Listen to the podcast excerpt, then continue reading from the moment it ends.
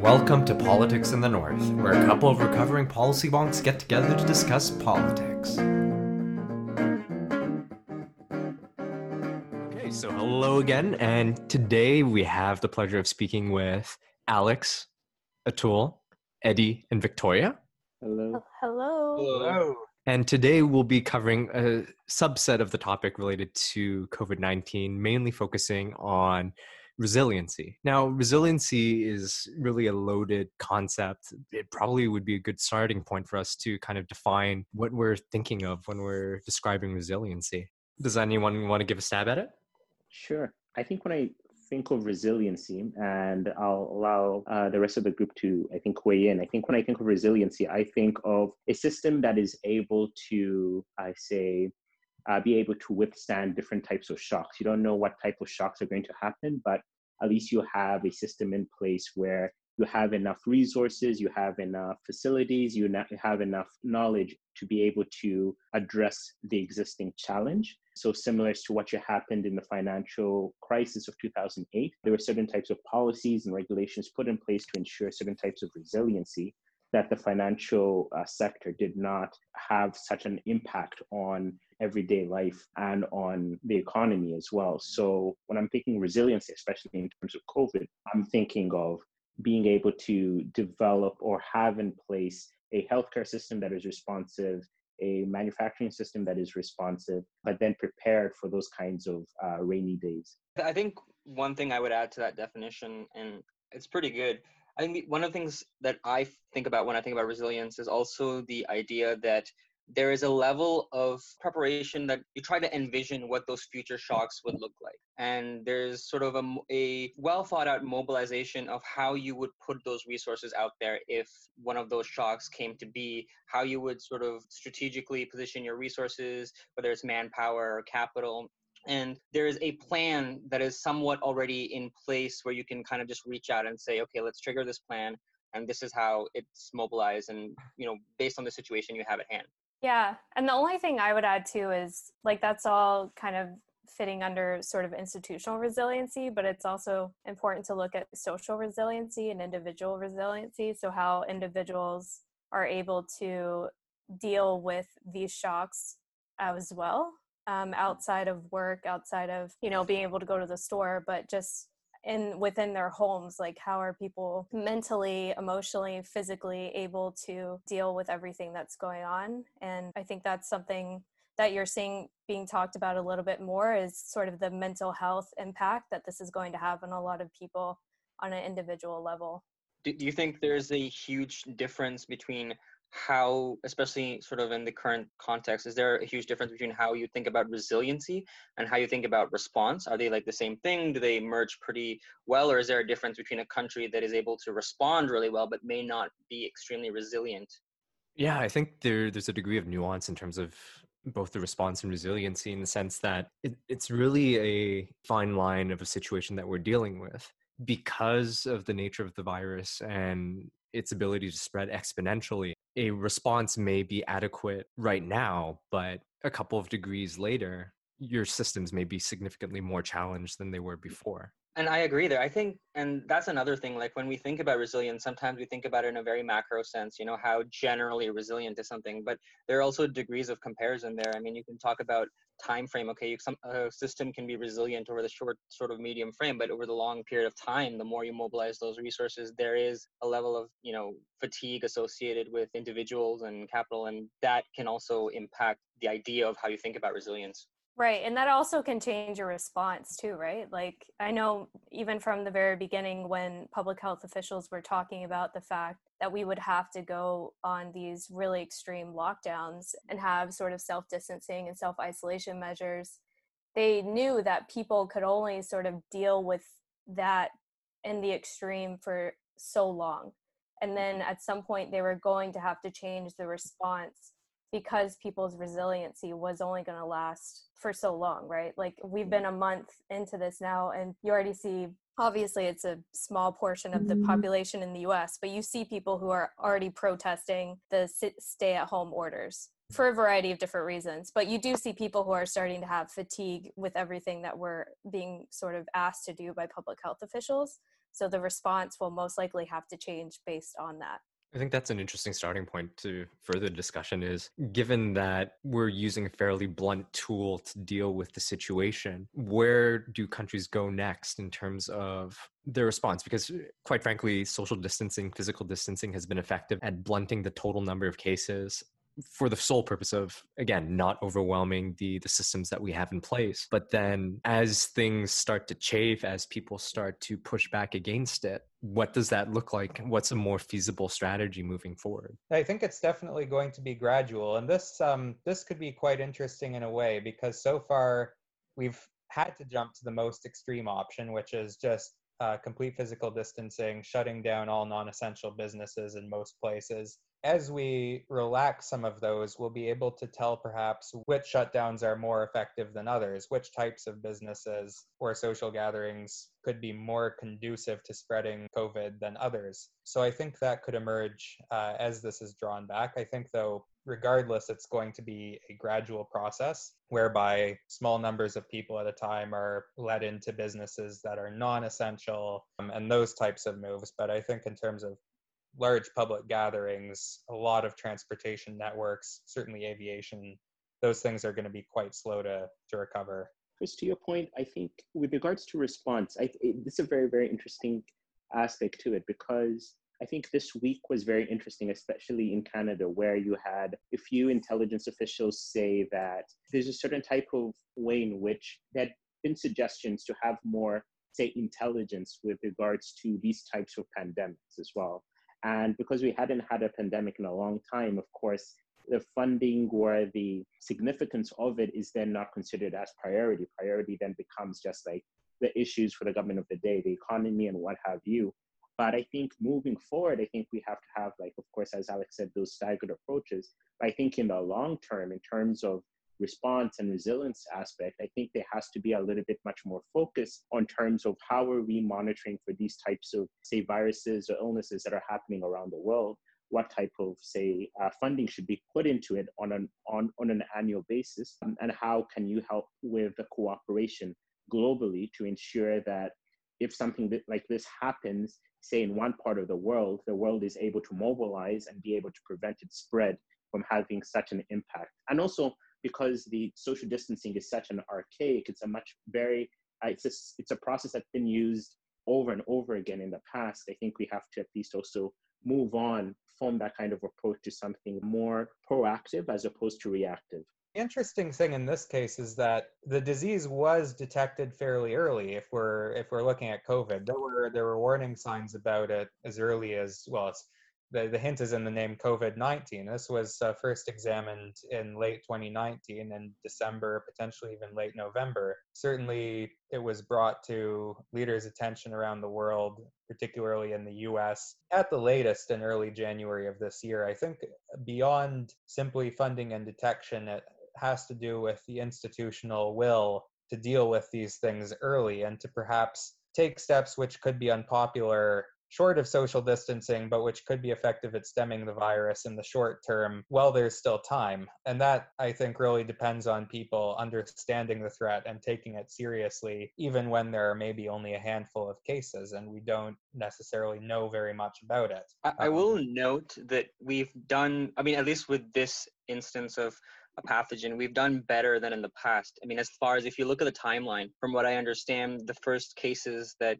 you know came to hospitals in Wuhan was around December 25th, and by December 31st, the Chinese government had already sequenced the genome for it. From what I understand, by January 5th, they publicized the fact that they did, and I think by the 10th, they made it sort of internationally available, whatever the genetic code or structure of the virus was. And by sort of making it public and putting it out there on the web, scientists all over the world were already able to start working with you know the protein structure or whatever the biological components of the disease was. So th- there is sort of pluses and minuses there. I think the issue to note here is even when you talk about response and you know public uh, making you know whatever information you have about the virus public there are degrees over there as well. Even though they made the code public by you know the 10th of january they the who wasn't allowed to enter and examine the situation until the first week of February, and they were prevented from doing so the, their entire month of January. And then on the 28th, the leader of the WHO had a closed door meeting with Xi Jinping. So in this sense, I think it's important to know that yes, the response can happen in steps, but there are some steps that are more important than others. And there are some steps that are more impactful, not only on a national level, but on a global level as well. And it's important to prioritize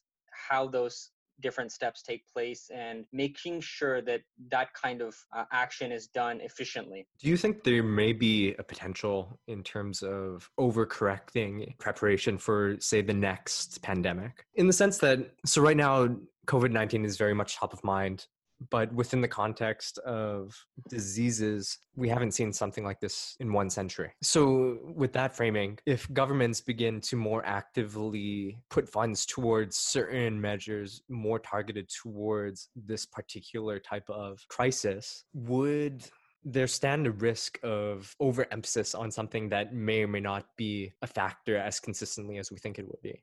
I, I think so. Um, I think in any kind of situation, like as in like governments are run by people and as people we tend to only focus on issues that are very important or things that have happened.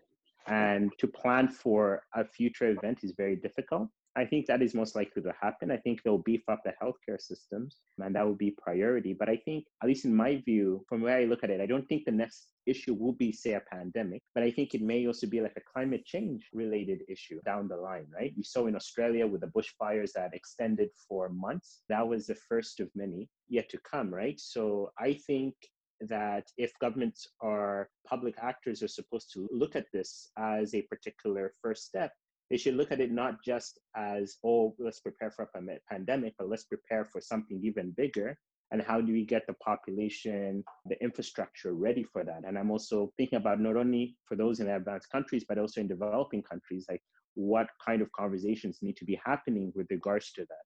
Yeah, and I would be curious to know actually how often, and you're right to say that there hasn't been this level of a pandemic since the Spanish flu, for example. But we have seen outbreaks of novel diseases like MERS, SARS, H1N1, swine flu, bird flu, and most of those have happened within the last decade. So I think there is something to be said about, and I would have to look into this more, but I think there has been these outbreaks that are happening more often. And that actually goes back to, at least from what I've been hearing from people who are studying these outbreaks is that it does come back to issues related to climate change and how we're sort of as humans encroaching on the natural habitats of different animals. So there's increased likelihood of viruses and diseases going from the animals into us. So that's maybe why we're seeing this sort of increase in these um, new viruses. So mm-hmm. i don't know if it's a, i don't think it's possible to have an overcorrection. And as you were kind of saying eddie like beefing up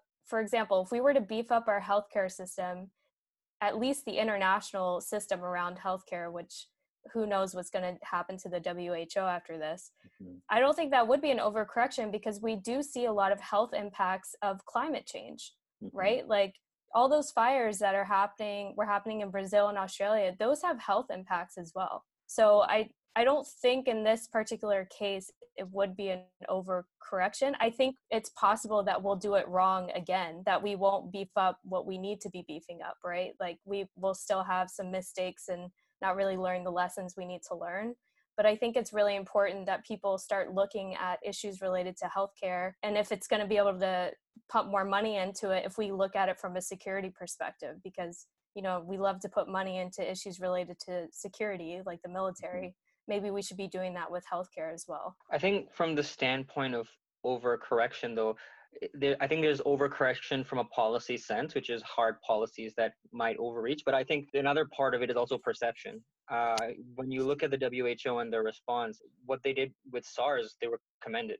They did very well. They responded pretty early. They were well resourced. Uh, they were able to put pressure on nations to release data so that everyone was on the same page. But over the years, as they you know were underfunded and their responses to other diseases that came out later for example h1n1 wasn't as mm-hmm. well done uh, even though they responded early and even though they took a lot of early measures to mitigate whatever worse damage might have happened later on they got a lot of flack for it they were actually right. ridiculed for uh, you know overreaching and maybe inflating the, the threat of Mhm. the virus itself. And in that sense, I think when you're talking about overcorrection, there's also a necessity to balance public perceptions versus versus the policies that you want to implement on the ground and how you want to implement those policies. Because it is very important to have the public on your side as well, either in terms of information or just approving or supporting what it is you're trying to do. Right. I think it's really hard to get it right though, because I, I think it was Dr. Fauci from the States that said he would prefer people say he overreacted than underreacted. Because if you don't have a really bad outbreak and really high death numbers, everyone's like, oh, we totally overreacted to that. But then if you don't do enough, everyone says you underreacted. So it's such Exactly. a hard balance. In terms of the WHO in particular, though, I think it's going to be an interesting case to look back at once we have a, a bit more distance from us between now the current events that we're seeing in terms of how the organizational structure was ineffective in certain ways and effective in others. Because for sure there's tons of lessons to be learned. Again we're a bit too close to the the actual emergency and crisis to be able to fully digest it as of yet. Yeah, and I think if it, if we're being honest about like say even the topic of resiliency, I think we need a very strong strong centers of excellence with regards to healthcare, similar to how we have in other sectors.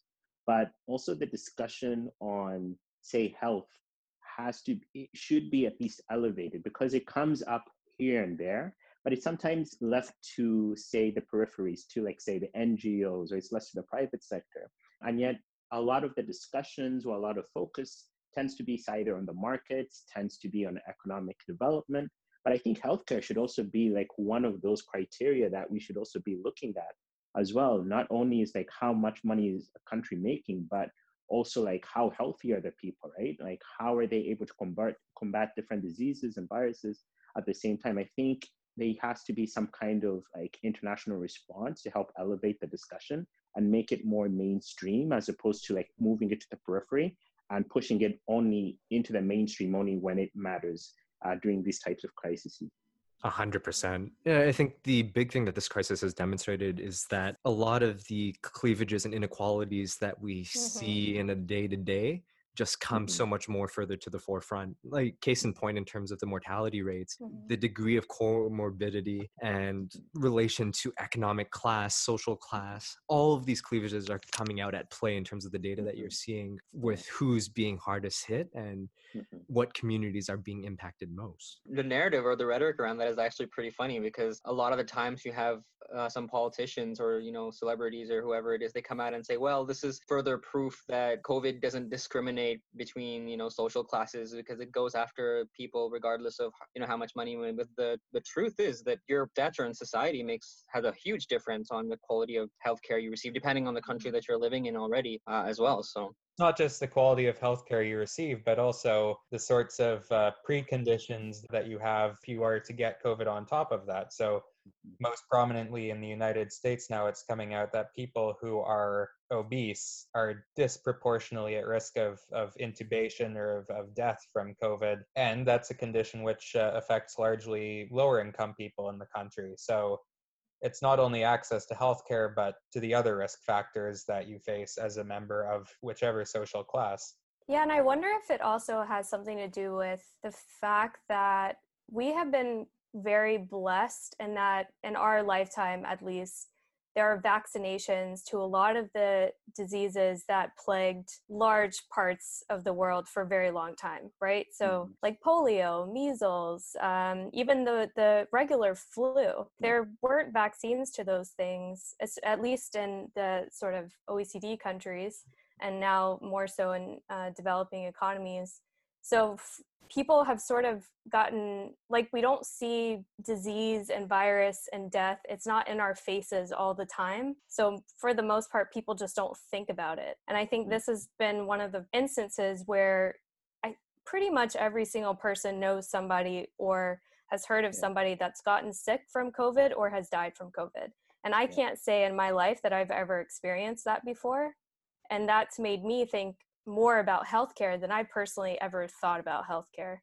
Um, but if you talk to like my grandma, she'll tell me about back when she was growing up, people used to be like quarantined in their houses all the time because their kids had measles or some other disease that the vaccine wasn't readily available yet. So for her, it was so normal that like one day that kid in her class just all of a sudden disappeared because he died from measles or he died from polio. And that was just something they it was like in their face all the time so people thought about health a lot so i don't know if that's that's kind of part of it too that now that this has sort of been thrust into our psyche again if we'll start to take healthcare more seriously and and in a place like the us maybe people will start to see healthcare as more of a of a human right than just something people who have money are able to get. That's a good point victoria although i, I would add that you know, since I don't know the 1950s and 60s with like technology and globalization and just the level of air travel that's going on now, even if it's not in our face to the same extent, anytime there is a new sort of outbreak or a pandemic potential event, it moves very, very quickly, as we've right. seen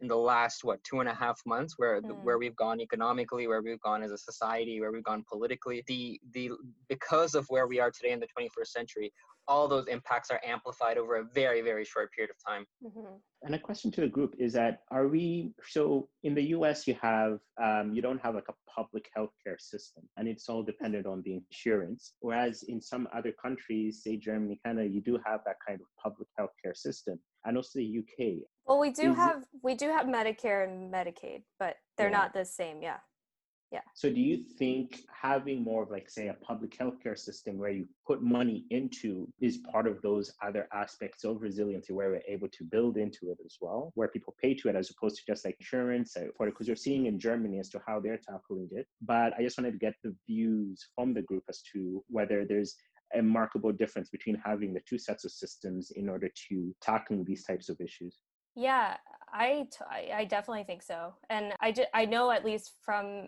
the US, like uh, one of my friends is a doctor in Brooklyn, and she was talking about how because the healthcare, the hospitals are private, they were having a really hard time moving patients from one overcrowded hospital to a hospital that had more beds mm-hmm. because their data systems weren't able to talk to each other. So that it was mm-hmm. difficult for them to transfer the health data and the records of this one patient to the other hospital because they're both private and they're using their own systems so there's mm-hmm. like there's sort of this like system problem this logistical issue but then there's also like the social issue so a lot of people if they're not able to be covered by medicare or medicaid and they don't have health care through their employer they don't have healthcare. Like there were periods in my life before I came to Canada that I didn't have healthcare at all because I was in school and I couldn't afford it and I didn't have a job that gave me healthcare.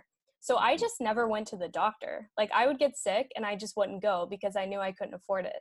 So there are people who like will not go to the doctor because they think they're going to be charged $2,000 just for walking through the door. So mm. people might be sick and might be getting COVID symptoms, but are afraid to actually go to the hospital because they're afraid of what the cost might be. Whereas, you know, in Canada and the UK, I don't think that's as much a concern. So I think that it does have an impact on resiliency it is interesting that we, we, we are talking about healthcare because if you looked at the countries around the world and the type of different healthcare systems they have and how much they spend, obviously like one of the things you're looking at looking at is absolute spending, which doesn't necessarily say much about how well those resources are allocated. For example, the United States spends a huge deal of money on healthcare, but it does you don't get the mm-hmm. same results that you would say in Germany, for example. At the same time, I think one of the things that came to my mind was historically Italy has been known to have an excellent healthcare system, you know, universal healthcare, broad-based access to it in terms of you know cancer and a whole lot of other diseases. But we see that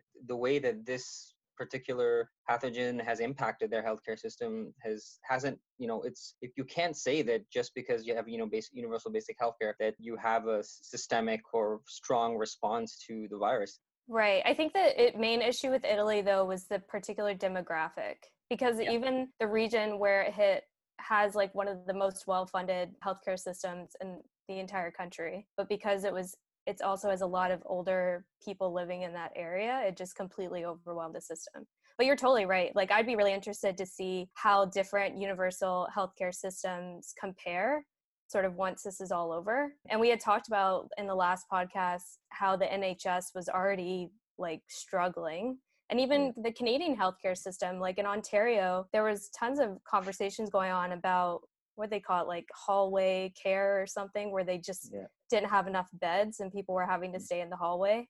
So. Mm-hmm.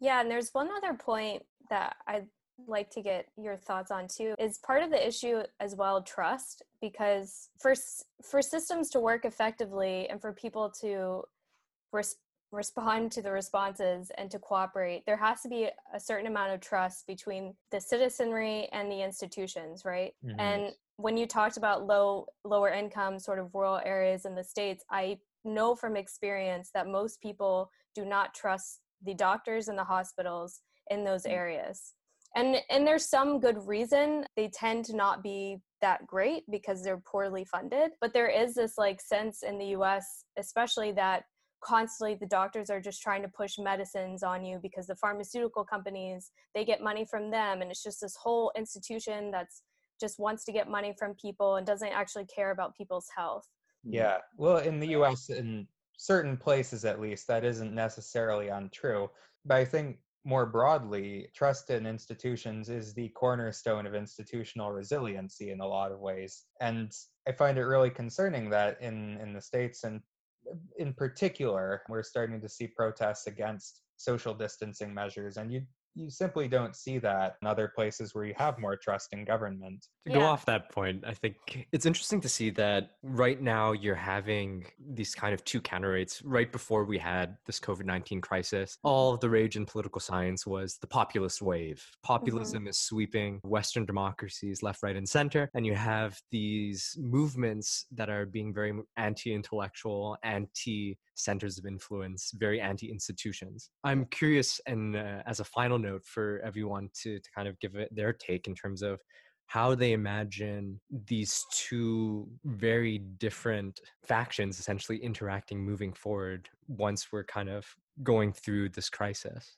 I think what COVID has done, I think from a political standpoint, but then from a societal one as well, is like it's helped shift the pendulum from one extreme at least into the center. And where you're seeing, I think this comes back to the uh, topic of trust, where you're seeing very effective responses, where you're seeing the decline in rates, is where you have people willing to listen to the government, but then also willing to their health experts, right? They are relying on the health experts to help provide them with that key critical information and seeing the value of it, especially in Canada.